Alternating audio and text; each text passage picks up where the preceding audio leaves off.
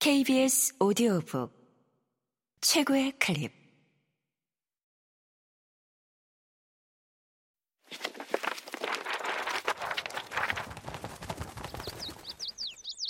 KBS 오디오북. 외로운 도시. 올리비아 랭슨 낭독 유인선 이상한 열매 치유 또는 고독, 상실과 친해지기 또는 가까운 관계 속에서 발생한 피해, 즉 사람들이 서로 뒤엉킬 때마다 어쩔 수 없이 받게 되는 상처와의 화해가 오브제를 매개로 이루어질 수 있다는 것은 재미있다. 우습게 느껴지지만 생각할수록 그것은 더 일반적인 현상으로 보인다. 사람들은 저마다 연결의 필요를 나타내는 방식으로서 아니면 연결에 대한 공포를 나타내는 방식으로서 예술이든 예술 비슷한 것이든 오브제를 만든다. 수치나 슬픔과 화해하기 위해서도 오브제를 만든다. 자신의 껍질을 벗기 위해 흉터를 살펴보기 위해 오브제를 만들고 억압에 저항하기 위해 더 자유롭게 움직일 공간을 만들기 위해서도 오브제를 만든다. 예술에 반드시 치유 기능이 있어야 할 필요는 없다. 아름답거나 도덕적이어야 할 의무가 없는 것이나 마찬가지다. 그렇기는 해도 치유를 지향하여 움직이는 예술이 있다. 워나로위치가 꿰매 붙인 빵덩이처럼 분리와 연결 사이에 연약한 공간을 가로지르는 동작들이 있다. 앤디 워홀도 생애 마지막 5년 동안 스티치 작업을 했다. 사진 이미지를 기워붙이는 기법을 써서 유기체적이고 소박한 스타일의 한정판 오리지널 작품을 309개 만든 것이다.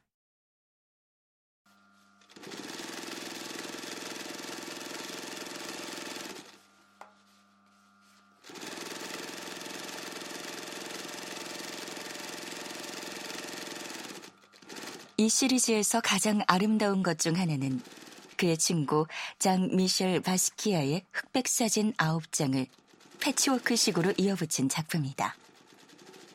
그 사진은 재봉틀로 박음질했기 때문에 결과적으로 약간 불안전해졌다. 가장자리는 구겨지고 잘리지 않은 실밥이 붙어 있었다. 사진에서 바스키아는 진수성찬을 마구 먹어대고 있다. 눈은 감겨 있고 식탁에 거의 엎드린 자세로 어금니가 보일 정도로 입을 크게 벌리고 프렌치 토스트처럼 보이는 것을 우겨넣고 있다.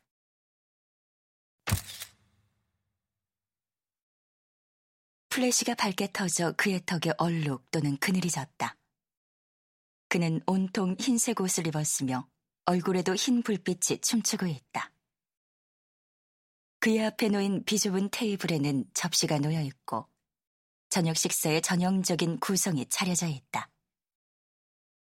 과일컵, 크롬제 우유병과 커피병, 소금통과 후추통, 설탕봉지 항아리, 맥주로 보이는 거품인 액체가 담긴 유리잔.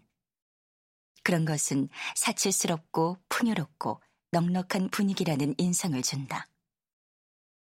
사실 그것들은 모두 바스키아가 끝없이 탐욕적인 허기를 느끼며 갈망했던 온갖 추상적인 성질들이었다. 그 허기는 돈으로도 약물로도 명성으로도 채워질 수 없었는데 부분적으로는 그가 찬사를 받고 사람들에게 둘러싸여 있을 때조차 그를 계속 거부하는 사회 속에서 인정받으려고 애쓰는 흑인이기 때문이기도 했다. 허기의 형태와 원인 두 측면에서 바스키아는 그의 영웅인 빌리 홀리데이와 다르지 않았다. 그 역시 그녀처럼 유명해진 뒤에도 인종주의에 시달렸다. 포주로 오인받기도 하고 멋쟁이 파티에 입장을 거부당하기도 했고 심지어 거리에서 택시를 잡지 못해 백인 여자친구가 택시를 부르는 동안 몸을 숨겨야 할 때도 있었다. 신중한 언어로 이의를 제기하고 저항의 주문을 창조하고 권력과 악의로 가득 찬 시스템에 반항하는 말을 내뱉는 그의 정교하고 빈틈없고 마술적인 예술의 배경에는 그런 온갖 사정이 깔려 있었다. 홀리데이의 묘비가 없다는 사실을 알게 된 그가 그 생각을 떨쳐버리지 못해 그녀에게 어울리는 묘비를 구상하느라 며칠 동안 애썼던 것도 어찌 보면 당연하다. 그는 그녀가 겪은 두말할 필요조차 없는 잔인한 죽음과 삶을 제대로 보여줄 오브제를 만들고 싶었다. 워홀은 이 모든 것을 이해하지 못했을지도 모른다. 워홀은 푸른색이 덮인 델몬트 간판 위로 빨간색 신발을 신고 몸을 기울인 빌리 홀리데이의 초상화를 바스키아와 공동으로 만들 때 그가 굴욕당하고 배척당하는 장면을 목격했음이 분명한데도 그렇다. 그러나 많은 차이점에도 불구하고 둘은 늘 붙어 다녔다.